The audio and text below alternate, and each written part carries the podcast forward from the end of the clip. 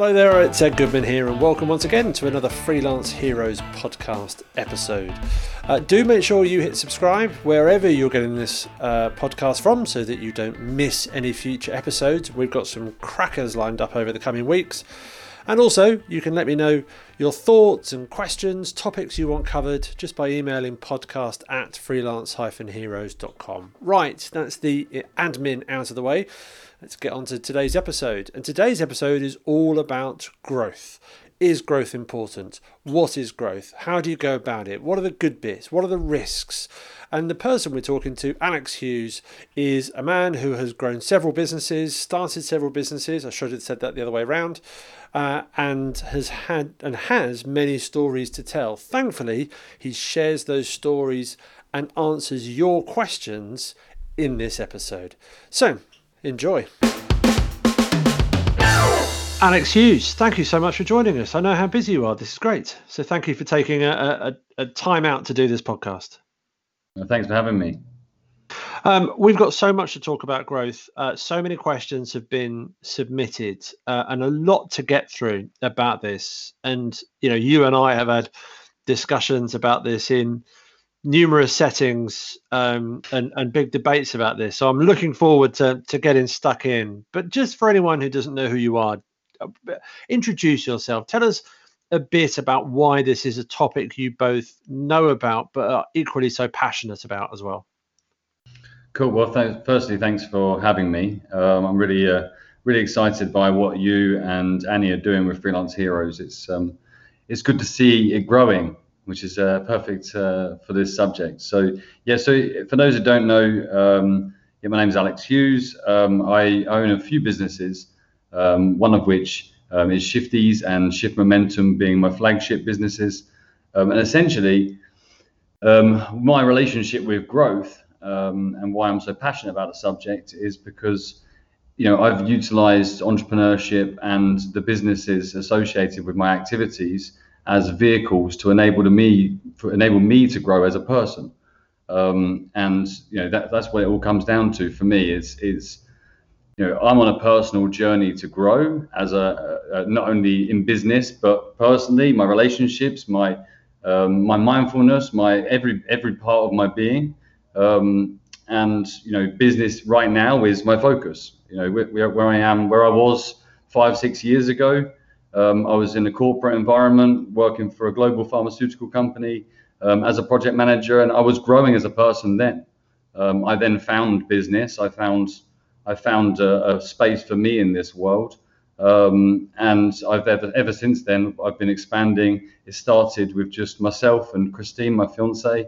And we now have 3 offices over in Cambridgeshire and St. Neots in Cambridgeshire, and that's ever expanding. We have nearly 50 employees across the board, and many people that we're collaborating with, both freelancers and otherwise. So I've kind of been on the journey now. I've come out the other end. I've now stepped down from my boards. I'm away from my businesses, or as much as I can be. I'm there to support and champion them.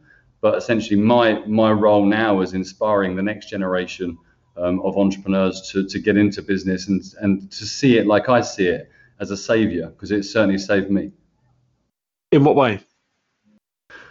Well, I'm still a rebel now, as you know. I'm a bit of a we like the Be More Pirate book, right? Well, I'm that.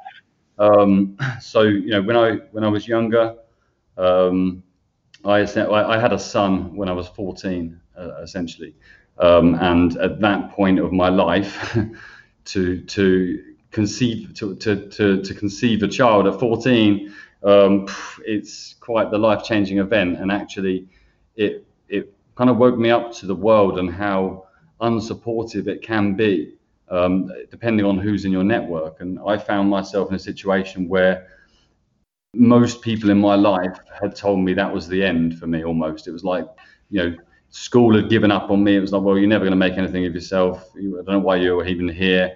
You know, so I left. So I just left. And I then worked my ass off for a couple of years, just earning money, just trying to provide, trying to do the right thing. And it took me, I then essentially went on a massive spiral. I was in trouble with drugs and getting in the wrong crowds and doing things I really shouldn't be doing. And just, yeah, I was in a bad, bad place for a long time until eventually I found a career in IT. I went through an apprenticeship. I was earning £3.60 an hour for this apprenticeship. I was in Huntingdon for IT support technician. And I did that for 2 years. I was working the evenings and weekends on the side to make more money. And then eventually got picked up by this pharmaceutical company. They identified me as someone that could understand the techie side, but also I had a good relationship. I was good at harnessing relationships with people. So I had the tech and the business. So I sat quite central as a project manager. And I kind of got inspired by that role to a point where I was managing like 60 different projects at once. And between, you know, kind of looking at that, I was thinking, right, well, I've got my own, if I had my own budgets and my own people and my own, and these were my projects and what I could do with them. And that kind of got me hooked into the idea of having my own business. So once I started, that was it. I was addicted. I essentially, the first business we had was the ironing shop, and it's something that we adopted. My grandma started it just over 39 years ago now. It was only just a lifestyle thing for her, and I thought, well, this could be the perfect way out for me. So Christine was running the business from a logistics point of view, operations. I came in to do the sales and marketing to grow that business, and we scaled it very quickly. We got to about £80,000 in turnover within our first year of taking over. Bear in mind, we were doing 8 to start with. And then I was like, oh, this was fun. This was nice. I enjoyed that.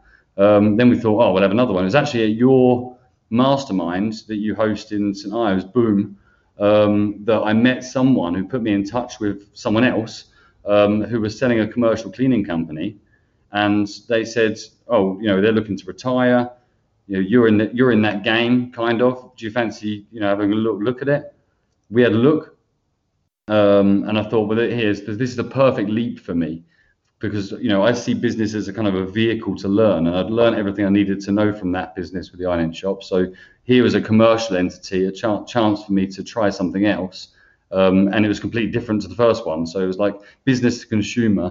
That's the first one. This one was business to business, which required a different skill set, a different, you know, set of challenges to approach, and we did that. And essentially, since then, you know, that was a good success. It took a long time. There's a lot of lessons from it, but essentially since then, I've just been starting businesses, and yeah, I think it's fair to say I'm now addicted to the process of starting and investing in businesses, and that's kind of ramped up over the years. But you know, I've never been happier. I'm so fulfilled, and I'm obsessed. I think that's the right word for my passion for business and for growth, utilizing business. It is an obsession. It's just fantastic. And it rubs off, which I'm sure it will do today. And I guess as we go into a conversation about growth, I'm drawn to ask you, what does success mean to you? Because that's an important kind of foundation stone for whatever growth is. So what does success mean to you? I think it's a hard one, because it changes so much. I recall Annie Brown's talk that she gave at Freelance Heroes Day the first year round, and she stood up on stage. And I've actually recited this a few times to people. I always reference Annie when it comes to this, but you know, she stood up on stage and says, "I'm the biggest success in this room.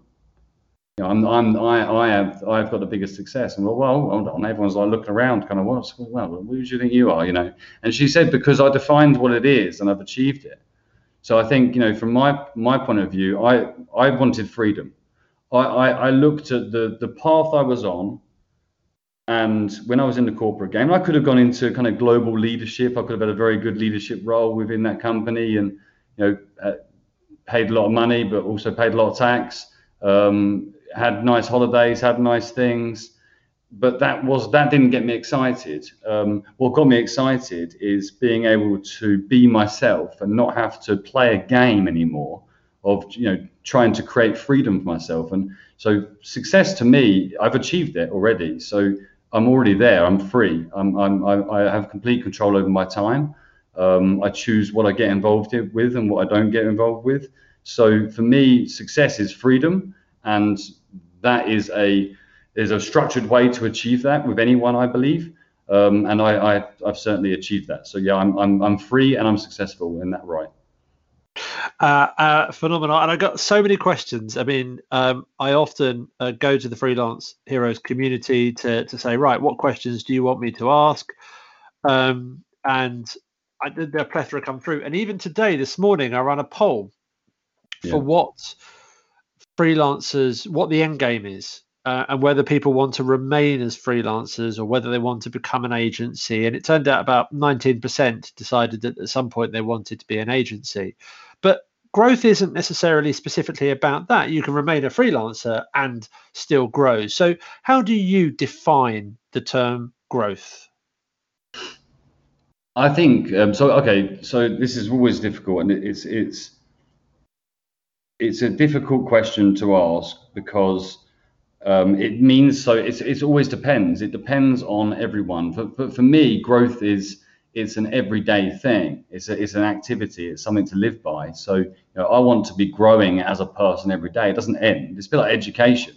Your education doesn't finish when you sign that piece of paper or you get that certificate. Education is a daily discipline, and growth for me is something that is to be worked on every single day. And if I'm not growing through the conversations I'm having or the challenges I'm putting myself into, then I'm not growing, and that's not acceptable.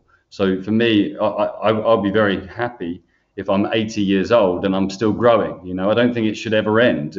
Growth for me is, as a definition, is more of a discipline. I think I see growth as an activity, and it's something that's a daily activity for me.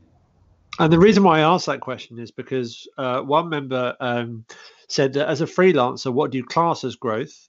As someone who has read the book, The Company of One, I prefer the idea of staying as a company of one, but want to continue to grow and work towards something, but I'm not sure what that something could be. It's good. Yeah, I saw this. I haven't read the book. I will read the book now after seeing that. I think, again, this is the relationship you have with the term. So I don't have a label. I don't have Instagram ruined the word entrepreneur for me. I can't call myself that anymore. For me, I wouldn't tie myself to any kind of name. If I was freelancing right now, the question I would put back to that person would be, do you plan on being a freelancer for your entire life? Or is it just that you're doing it now? Why do you have to make such a massive commitment to being a freelancer? So if you say, right, okay, I'm a freelancer right now, cool, that's great. Be proud of that and maximize whatever that means to you. But is that a life commitment? Do you have to make a life commitment to being a freelancer? Is that a... maybe you start as a freelancer. I'm going to smash that. I can see myself if I was a freelancer, and I've kind of operated as a freelancer in the past, especially early days of Shift Momentum, taking that kind of oversubscribe model and then creeping up and referring out to my network when I'm too busy. If I was a freelancer now, I'd still be looking to complete whatever game that is to me. So it's all very much, it's a vehicle. Being a freelancer, if I was in that position, I'd be like, okay, forget freelancer, business owner, agency owner, whatever you want to, whatever you're doing right now, it's bring it right back to you as a person.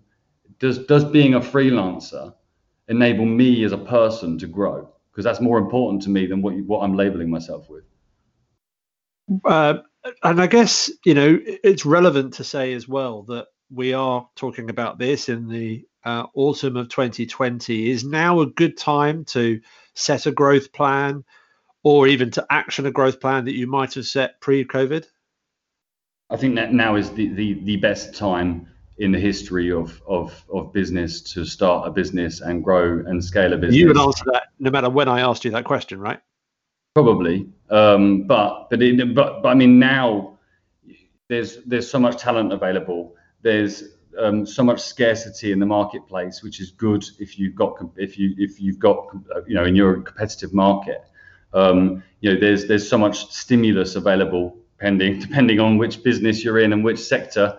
But there is a lot of money available in the marketplace to access right now. I think this is the perfect time to start and scale, or at least, get ready for it. Like you say, build out your strategy. I've been saying this throughout the entirety of lockdown. Those that have, I see this being in kind of two waves. Early doors, March, April time, it was either you were going to jump and you were like, right, no, sod this. I don't fancy any of this. I'm going to go get me a job. I can't deal with this. This is too crazy. Or you were going to go for it, and you're like, yeah, this is my moment. I've got to power through this. I've got to go for it. And now we've hit it again. We've kind of hit, now is around the time when we're recording this, as you rightly say, that there's more uncertainty in the marketplace. There's more challenges right in front of us. And I'm seeing it again. I'm seeing people go, oh, that's it. I'm out. I'm done.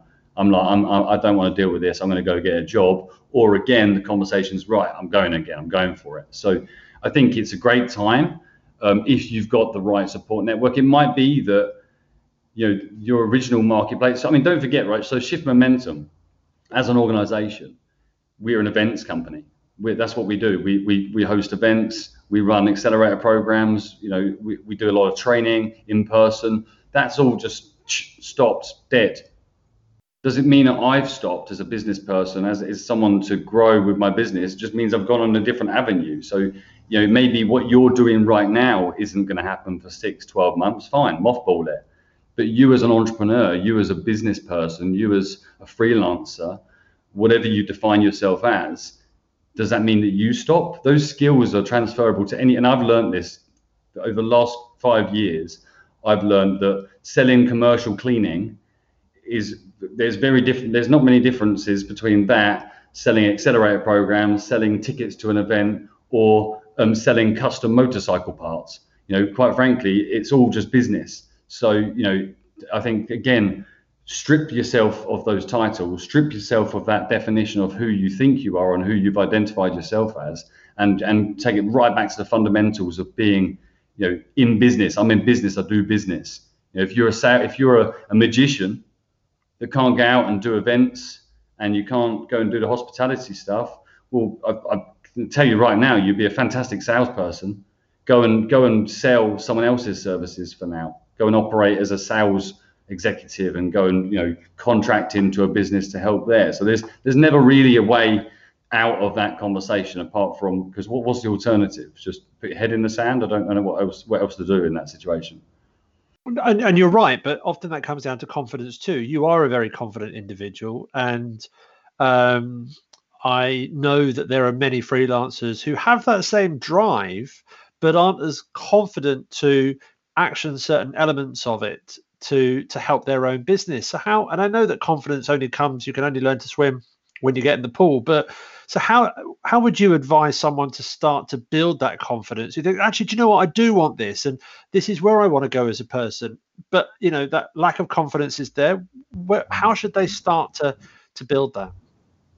Okay, so to give you some comfort on this, my first 5 years of my career, I worked in IT, and if anyone's ever seen the IT crowd, that was my life for a long time. I wouldn't come out of the server room. I had this long, greasy, glorious hair, and I was like World of Warcraft, awesome, genius, guitar hero. But you asked me to pick up the phone and speak to someone, no chance, not even say hello. Now I'll go and stand on stage in front of 100 people, no problem at all. So it's not something, I don't think this is something you're born with. I don't think it's something that's not accessible to everyone. I think it is accessible to everyone, and confidence is something that needs to be worked on. For me, it started with a book. For me, it started with reading a book that made me think a bit differently to how I thought, or challenge my thinking, and then being open enough with myself to have those conversations internally. Say, oh, what does that mean to me? How do I relate to that? Why am I not that way? Then after that, you go, okay, well, that was interesting. I'll take that on board. I don't know if I'm going to do anything with it right now, but I'll process it. And then I'm going to go and speak to someone about that, or I'll read another book, or I'll put myself on a course. Or it's all incremental. I don't think you can just go, bam, I'm confident, let's rock and roll. You know, it's not something that comes with time. And there's probably some fantastic confidence coaches and other people that are trained to teach people these sort of things. For me, you know, it was a necessity. I didn't have a choice. I put myself in a situation where I'd left my corporate career. I'd left all my security behind. I'd remortgaged my house. I'd maxed out my credit cards to get started, and I had no choice. So I was comfortable enough. I'd had the conversations with people around me to say in my life to say, look, I'm going to make this commitment to myself. I need to acquire freedom. I'm not going to work till I'm 60. I'm not doing it. I'm not accepting this path for myself. And I'd come to terms with that. I had conversations with people around me and said, I'm going for this. I don't want to hear any negativity. All I want to hear from people around me is, you can do this. We've got your back. Let's rock and roll. And that's all I want to hear for the first year. And, you know, I think that comes down to, so in terms of what I think people could learn from that, it's the fundamentals of coming to terms with that in your head first and saying, well, where you are right now doesn't mean that's where you have to be in a year, 3 years, 5 years from now. It's just making the commitment to say, I'm not accepting my current situation. I want to get here, and I need to make sure that I'm surrounded by people that want me to get there too. And if the people around you aren't supporting that activity or aren't supporting your efforts, then quite frankly, you need to be questioning your network and start dealing with that, because that, you know, I don't know, where is it? You know, you're the sum of five people around you, or whatever it is. I'm sure someone wrote a book about it. You know, you're always, it's so true. It's so true. I'm so aware now of who is around me, who's draining me, and who's not. And it's not all about having people saying yes, yes, yes, yes, yes to you. You need people challenging you in the right way. Ed, you're a perfect person for this. You know, we're always having conversations, challenging each other, supporting each other. But when it comes down to it, you know, as a friend and someone in my network, that when I need to hear, you can do this, Alex, this is it, I know that you're going to have my back. And I think that it comes down to, you know, you're going to harness energy and confidence out of your network and what you put in your head. Stick to radiators, not drains, as is so often said. I think absolutely, yeah, I love that one. Yeah, that's nice. I think the point that you make about a network is so incredibly important, which is where Shift Momentum is born from. And I want to talk more about that in a moment. But in your own journey, you mentioned that you were the kind of person, you know, the IT crowd, and obviously you'll share a photo with us that we can put in the show notes, I'm sure. But and as you've kind of learned, as you've read books and you've implemented your lessons from those, what have been some of the setbacks, the biggest setbacks you've had for that growth? And the reason why I asked that is because actually I want to know more about how you dealt with that. Okay, no, that's cool. So I think I knew I couldn't do it on my own. I don't care if you're a freelancer, if you're a business owner, if you're an employee right now, whatever your situation is, I personally, I don't have the capacity to do everything that is required for a successful business to be a success, right? So I knew that. I found that out pretty quickly. So for instance, I knew how to. I got very quickly attuned to marketing and sales. So I looked at it black and white. First business I had, it was like, right, we've got to 10x the turnover of this business. We literally had to get me out of work and make sure that I didn't have to go back to the corporate world. We had to hit 80K year one. There's no two ways about it, right? So I got really good at kind of sales and marketing. We got that thing rocking and rolling through leveraging local relationships, you know, utilizing social media, out there knocking on doors. I'll do, you know, whatever it took to get there, right? Now, what I found out when I got there didn't mean we made any money. So you know, you can do amazing in yourselves. I don't know if you've seen these ads running around on Facebook and Instagram at the moment. I've seen a few where there's like people that are like, yeah, I've just sold a £100 ticket to my, you know, online coaching thing, and then the person asks, yeah, but how much did you spend on ads? £400, right? Okay. So, you know, so it's one of them where I learned very quickly that, you know, the business I was in the first place was all about logistics. It was about density of the area that we were covering. So we had two vans running around the area, picking up iron in, dropping it off, and whatever else. Well, I was saying yes to everything. I was like, yes. I'll pick up that. We'll pick up that ironing for £15. That's 30 miles away from our operations centre, and then realising that actually we made a loss on that customer. So, you know, I realised very quickly that operations isn't my forte and finance isn't my forte. So I needed to surround myself with other people. Now, in answer to your question, based on that, I have had many business relationships that failed, many, and I needed them. And what I learned from that is that you can be, you know, just because you're super pumped about something and really excited about it, and you've got this vision for what this thing is, and you've invited someone else in on that party, you say, right, I know a need. That person is going to add huge experience to digital marketing. That person is going to add experience to logistics. That person is going to add, you know, conscious accounting, and someone who can look after numbers for this activity. However, if you don't have those conversations, the hard conversations, which a lot of people don't like having, which is, okay, well, what happens when we achieve X? Where are you going to go? What's going to happen to our relationship? If everyone's not bought into the vision of what you're trying to achieve, then you can lose people and relationships very quickly. So one of the biggest lessons that I've learned over the last 5 years is, you know, if you're looking to collaborate with people, which I do think is an essential part of business, especially in this day and age, then be extremely clear on what you're expecting from that relationship, and vice versa, because it doesn't always work out. It's not the end of the world. You will make up, you will learn from it. It's fine, it's part of business, but you can save yourself a lot of time if you're clear at least on what you want. The amount of times I had someone, so I'm in a fortunate position now, Ed, where people pitch me all the time. So one part of my role in it now is, you know, I help other people get investment. We link people up with organisations like the Peter Jones Foundation if they're young, and we look for mentorship and support them. I had someone come in last week, and I won't mention the name in case they're listening, but they'll know, it's fine, I like it.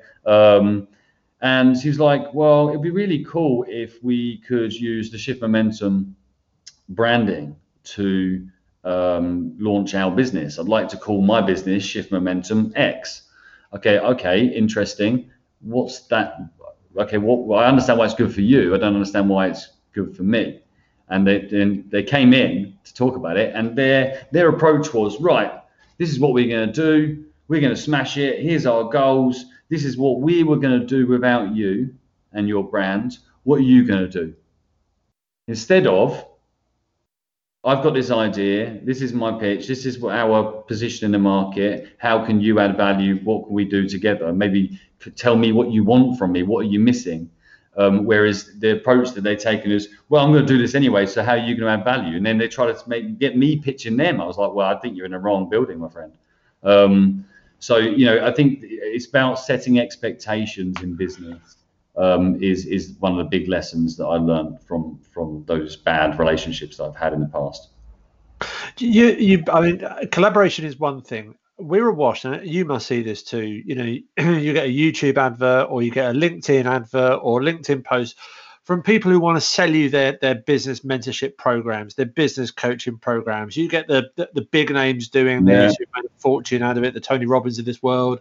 You get freelancers offering it to you as well, but you're awash with people going, I can help you grow your business if you do this, or pay me this, etc. How do you separate the wheat from the chaff when you're genuinely looking and you don't have the capacity to just start throwing money around? So every penny is invaluable to you. How do you separate the wheat from the chaff to be able to then actually employ the right person to help you grow your business?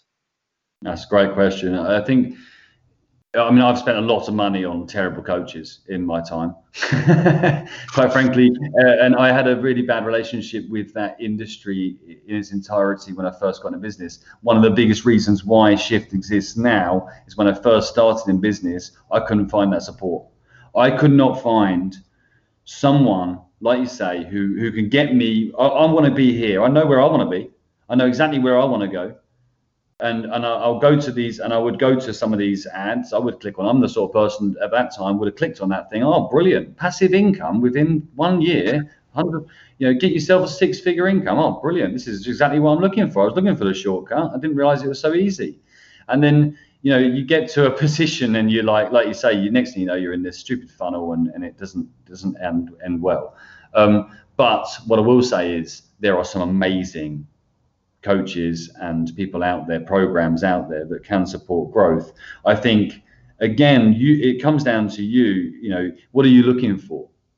Are you looking for someone to hold your hand through the process and give you all the answers every single day? And, you know, you're not looking to go off and do the work yourself. You just want, here you go, do this and you will succeed. That's going to cost you a lot of money. Are you looking for a mentor? And this is the difference with the mentor and the coaching side. A mentor, for instance, would be the first thing I would say to someone is, look, you know, and we get approached, as you know, I get approached all the time. My first response is to find someone that has done what that person's already achieved, to give them insight to if they even want it. You don't know if you want it. You say you want to be a millionaire. Well, what does a millionaire feel like every day? Are they happy? Are they fulfilled? Is it? You know, is the route that they took worth the route? Because I'll tell you what, it won't be easy.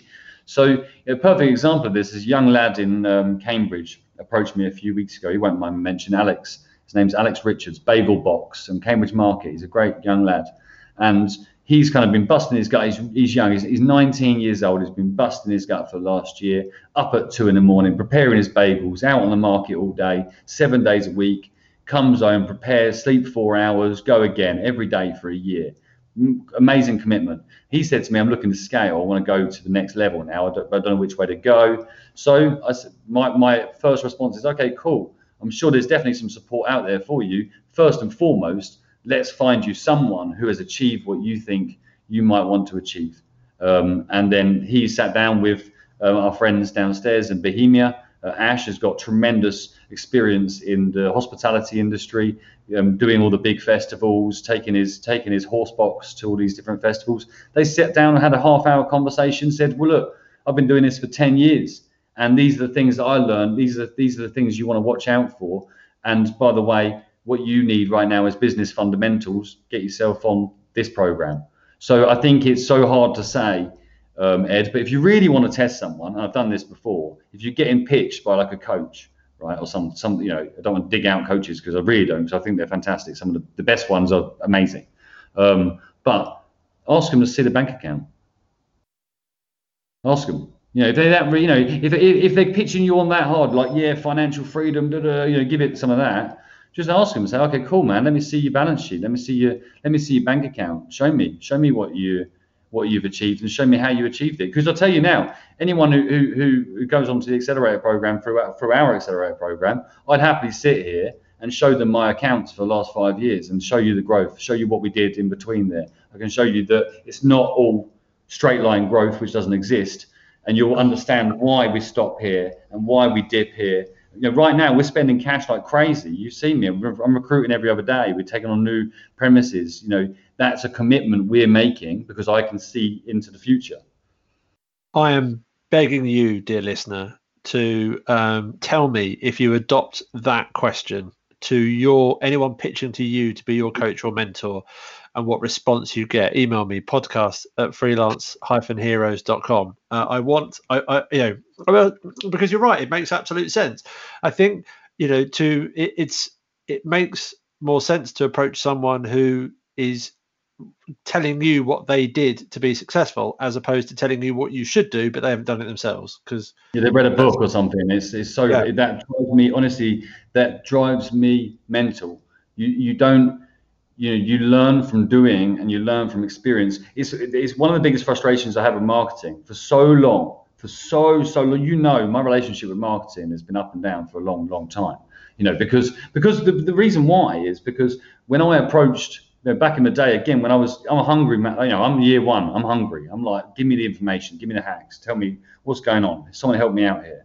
I'd speak to one marketing agency that just so happened to specialize in websites and say, hey, I'm looking to grow my business. Guess what they're offering me? You know, if I go to speak to a videographer, and say, hey, I'm looking to grow my business, guess what they're offering me? So, you know, this is why I wanted to, I needed to understand differently and question things completely differently, to say, well, look, because everyone's different. Every business, every single business is completely different and unique. There is no one size fits all. There are some fundamentals that you must know, and there are some fundamentals that you should, I believe, adopt if you're looking to go into that kind of high growth mode. But you also need to understand that it is your situation is unique. You mentioned that you've distanced yourself from your boards now, but when you were involved, how much time would you spend working on the business compared to in it? 80% of my time would be spent on the business. I would spend a lot of my time late at night here in the office, or this is back in the day when I was in the auction house above the. I don't know if did you ever come over to the auction house? We had a we had two. Actually, when there was an auction on as well, it was quite a sight. It was, yeah. It's always interesting, like. But I used to spend, I'd spend days strategizing and thinking and, you know, coming up with new propositions and different campaigns, having conversations. I've always said it, you know, if I'm at my desk, I'm doing something wrong. Did I not tell you I left school at 14? I can't even write. I can't do anything apart from have conversations and think and make decisions. And I think the sooner that I started outsourcing and delegating, I saw my acceleration of growth pick up, and that only came through working on the business. And so I would spend a lot of time. I'd say the last year of it was about 80% of my time. Early doors, year one, year two was probably the other way around. I was 80% in the business and 20% on the business. So that's the challenge, obviously, many who are listening will have as freelancers, knowing that they're getting paid for the client work that they do. So 80% is financially impossible. So what would you guide someone towards who's asking that very question? How much time should I spend on my business compared to in it?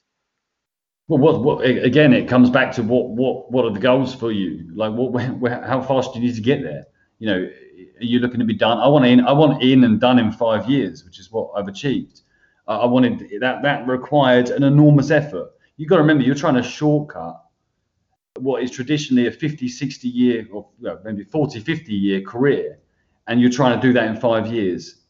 You have to change your entire life to do that, to achieve that kind of speed of growth. If you want to go there, then you need to go, and you've got to be obsessed with that. Like, I don't know how else to do it. Like, it's not about effort. It's about the decisions you're making every day. So, you know, I put a video out on my LinkedIn this morning about this. It's when you wake up in the morning, this one thing you can implement immediately, and it will completely change things. When you wake up in the morning, is the first thing on your list, not eat the frog. Don't eat the frog. Don't eat the frog. It's no good. The frog tastes awful. You know, if the first thing on your list isn't something that moves you towards where you want to be, whatever that end goal is, and it needs to be the end goal, then you're doing something wrong. You're never going to get to a position to work on your business if you don't prioritize it. I don't mind. Look, I get it. I completely understand. You know, I've got to do the client work. I've got to earn the money. Completely understand. But I would sell my jacket and this metal rocket behind me before I did anything before I let anything get in the way of me doing what I need to do to get me to where I want to go. Like, this comes back to what you asked me earlier about growth. I made a decision. I committed to myself that I'll eat frankfurters and rice if I've got to for a week and earn less money to get me to that goal, because I know it's worth the sacrifice. So you put yourself in a position where you're stacked out. How much money do you need to be earning? I mean, I don't know. That's the other side of it, isn't it? Everyone's life positions are different. Sometimes you speak to 17-year-olds. I'm like, sweet, you're living at home. You've got no expenses. I find you might need £500-600 a month to go out, hang out with your friends, go to cinema or whatever, or nowadays just watch Netflix together on Zoom or something. How much money do you need? It's always comes down to, like, again, it's always personal situation depends, but you know, I think work on needing less money and therefore needing to do less in your business, so it'll allow you to work on the business. I love the fact that this is an audible podcast, so when you mention the metal rocket, we'll just let anyone imagine what that looks like. Could be actual size, could be small, it's down to them to think. But this is one of the biggest challenges, because when you know, when I asked this question in the Freelance Heroes community, that I was doing a podcast and we were talking about growth and what questions would you ask, one of the questions that came back with, why is it okay not to grow if you don't want to? But, you know, that there is no definition of what growth is. So assuming that you're earning 50K a year now, no one knows what next year is going to look like. But I suspect even if you want to earn 51K next year or 52K, that's growth. So ultimately, it is okay not to grow if you don't want to, but or isn't it? I mean, I'm not entirely sure which side of my own argument I'm falling down on here.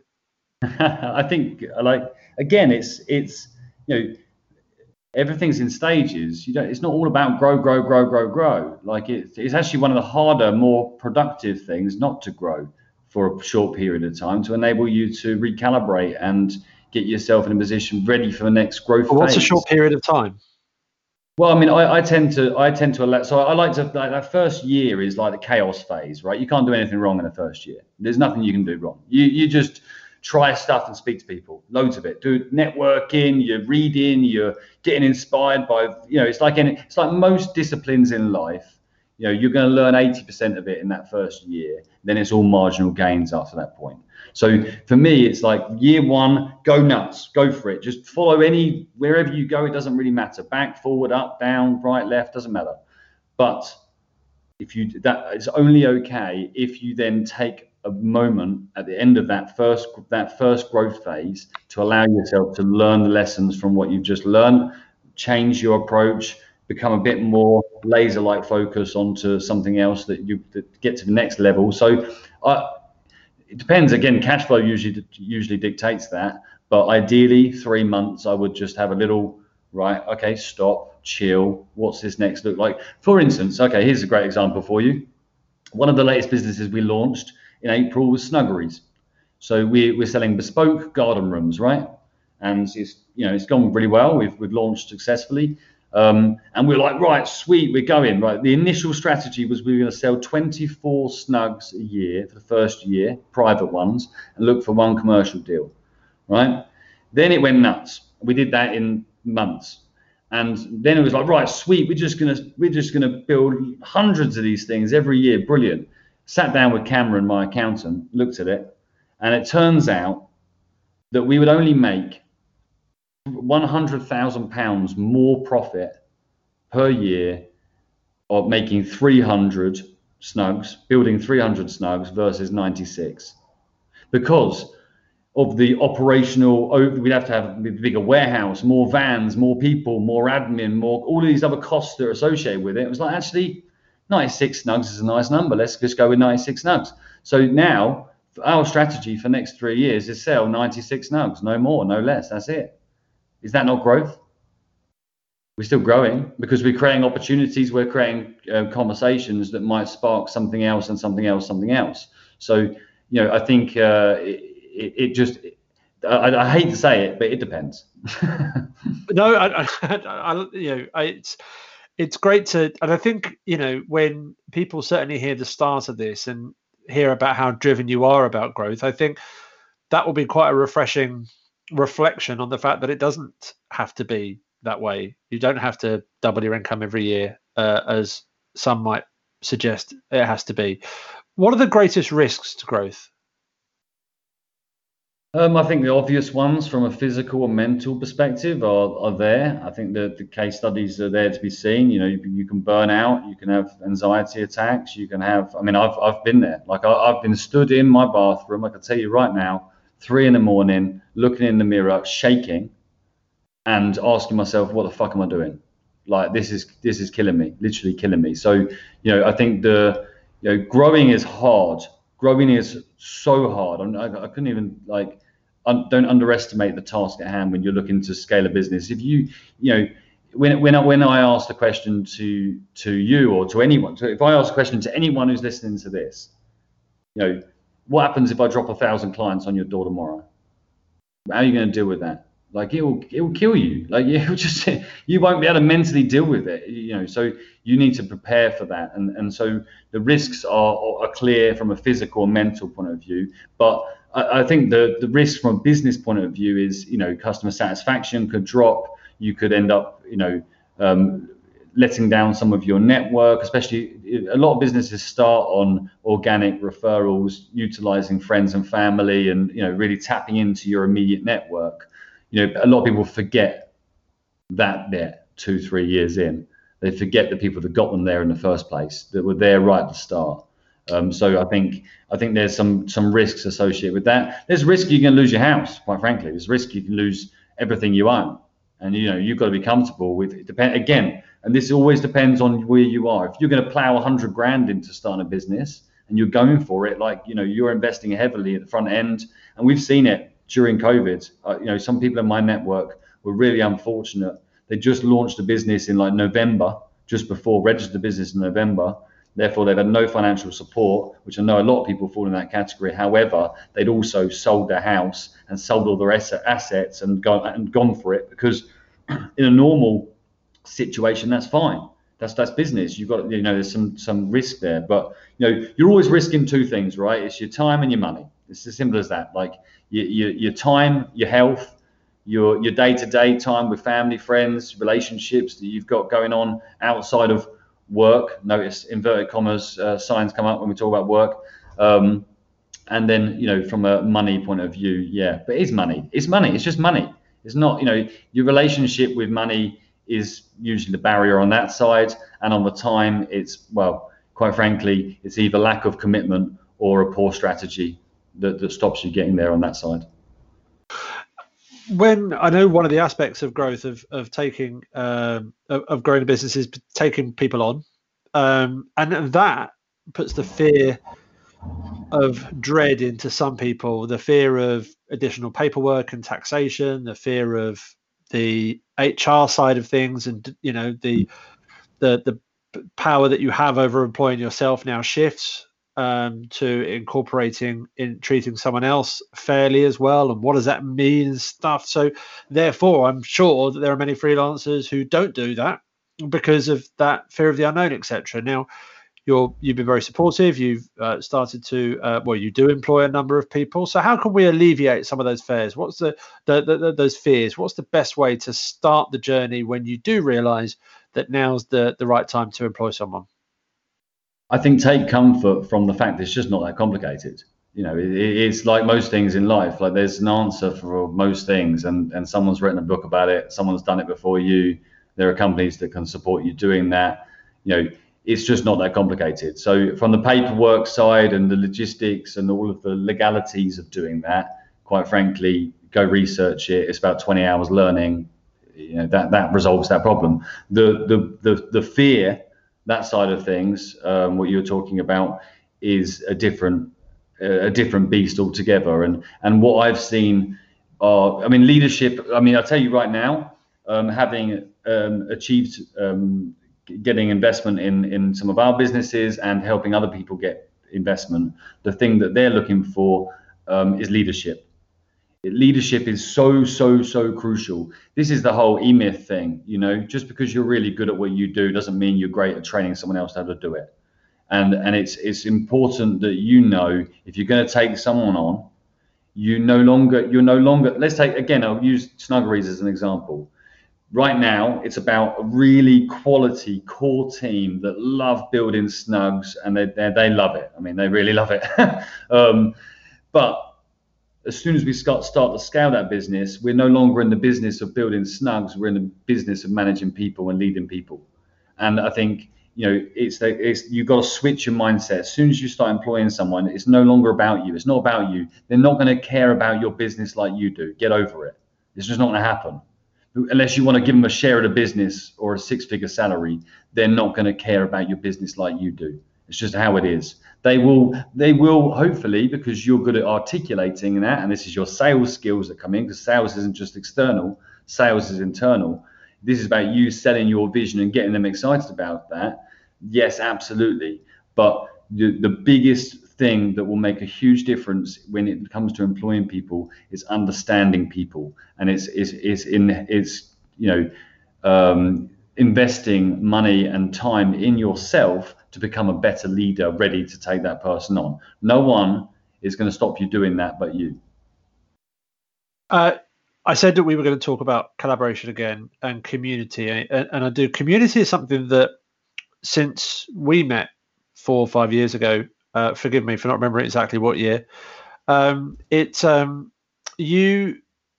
has been a huge part of your business journey, to the point where you also started Shift Momentum, which has freelancers and other business owners in it as well. Why, even before and after you started Shift, why has community been so important to you? I think, I think people are important to me. You know, I take a lot of energy from other people, and I take huge satisfaction from seeing happy people. I like being around people, and quite frankly, you know, that is the definition of community for me. It's having a community of people that have a shared interest or a shared goal to, and for us in Shifties, it's about connect, learn and grow. It's about connecting with ourselves, connecting with others, learning from ourselves, learning from others, and then growing together. And our mission is to grow together. We want to grow. And that's our everyday conversation that's happening in there. So for me, it's like, I couldn't have done anything without them. I wouldn't be here without the community. They wouldn't be here without the community. I've seen that, especially over COVID. So it's just become, it's not even a conversation anymore, to be honest. It's almost essential. I think if you're a small business owner or a freelancer, you need to be part of a community. I think it's one essential part of your growth, because that's where your network's going to be. That's where your answers are found. That's where, you know, I see it all day. You know, if I jump on Facebook at any point, I'm always going to see a Freelance Heroes post or a Shifties post. There's always something.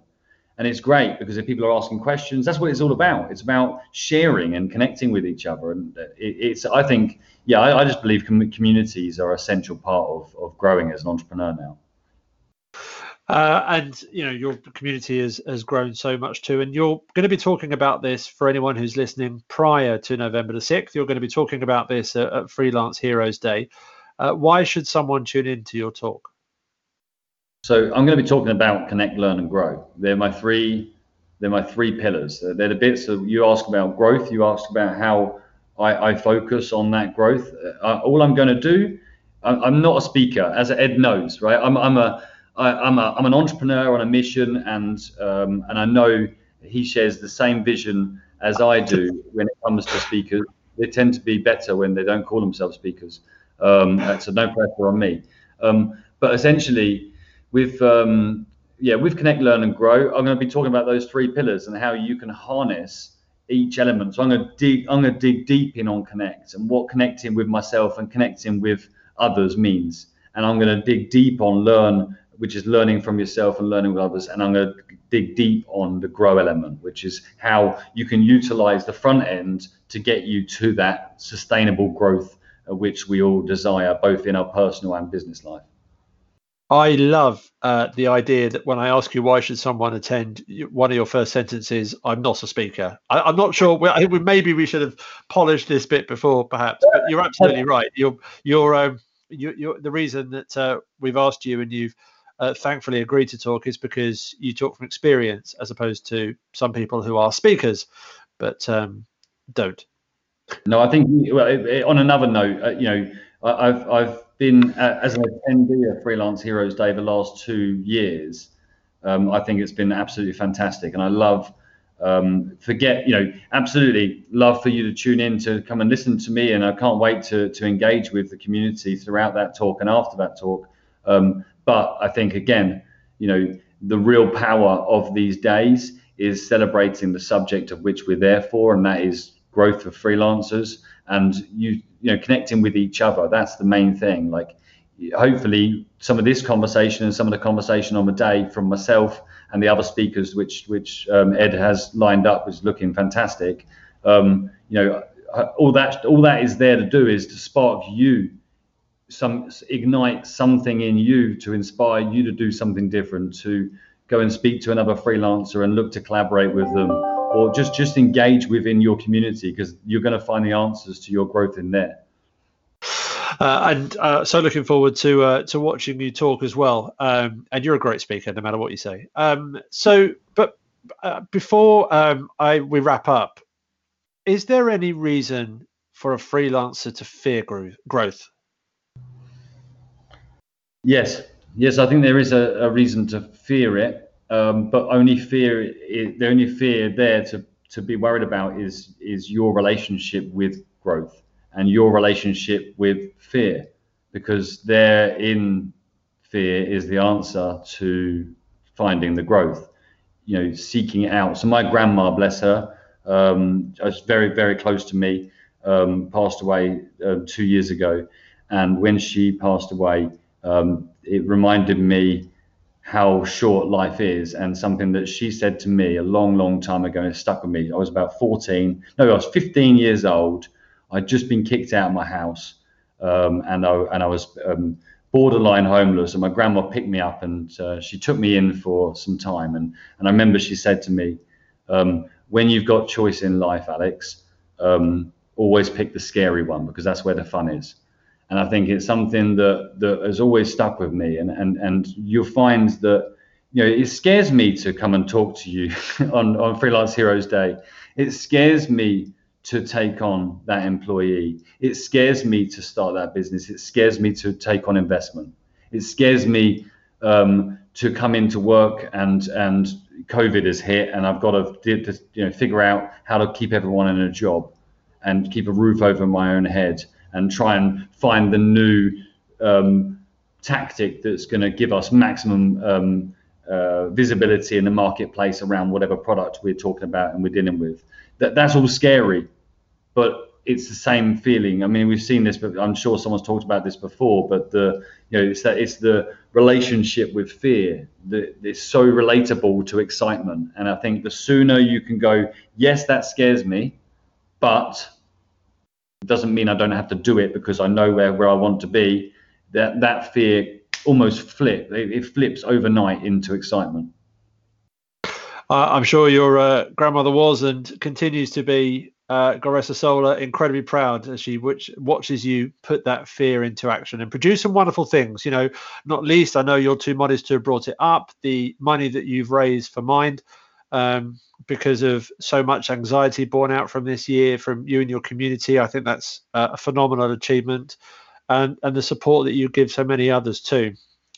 So we'll put all the links in the show notes on freelance-heroes.com for where people should find you. But if I was to ask you to pick one of those, where would it be?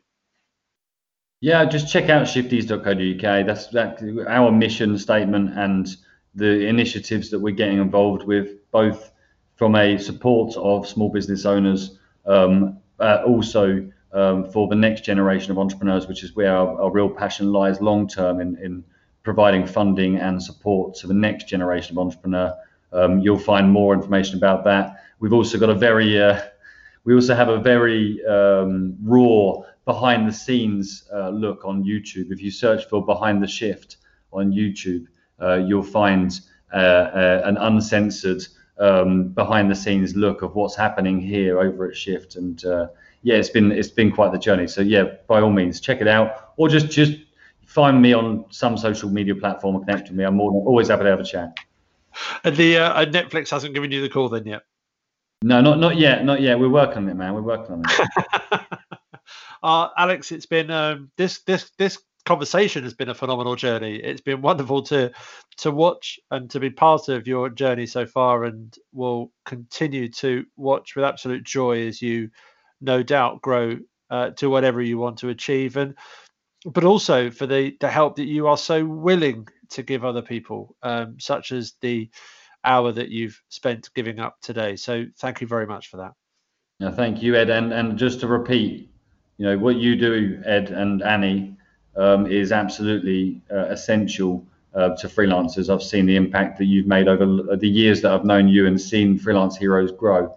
You know, this community is essential to any freelancer's growth. Thanks again to Alex there. He has all the traits for me that make a successful entrepreneur, whatever his definition of success is. He's empathetic, supportive, driven, very honest, and he listens.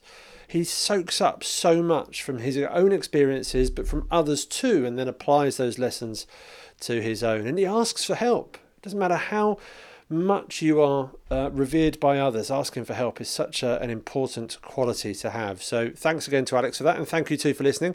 He mentioned Freelance Heroes Day a few times, so if you'd like to listen or watch, more to the point, his talk and others too, then visit freelance-heroes.com and click on the link for Freelance Heroes Day. Also, if there's a particular topic you'd like me to discuss in future episodes, anyone you think I should approach to interview, no pictures please, recommendations only, then email me, podcast@freelance-heroes.com, and I'd love to know what you think of these episodes too and how they help you in your business. Next week, we have a panel discussion talking about being freelance and black, poignant for it being Black History Month as well, so I hope you can join me for then. Thanks very much for listening. Have a good week. Bye for now.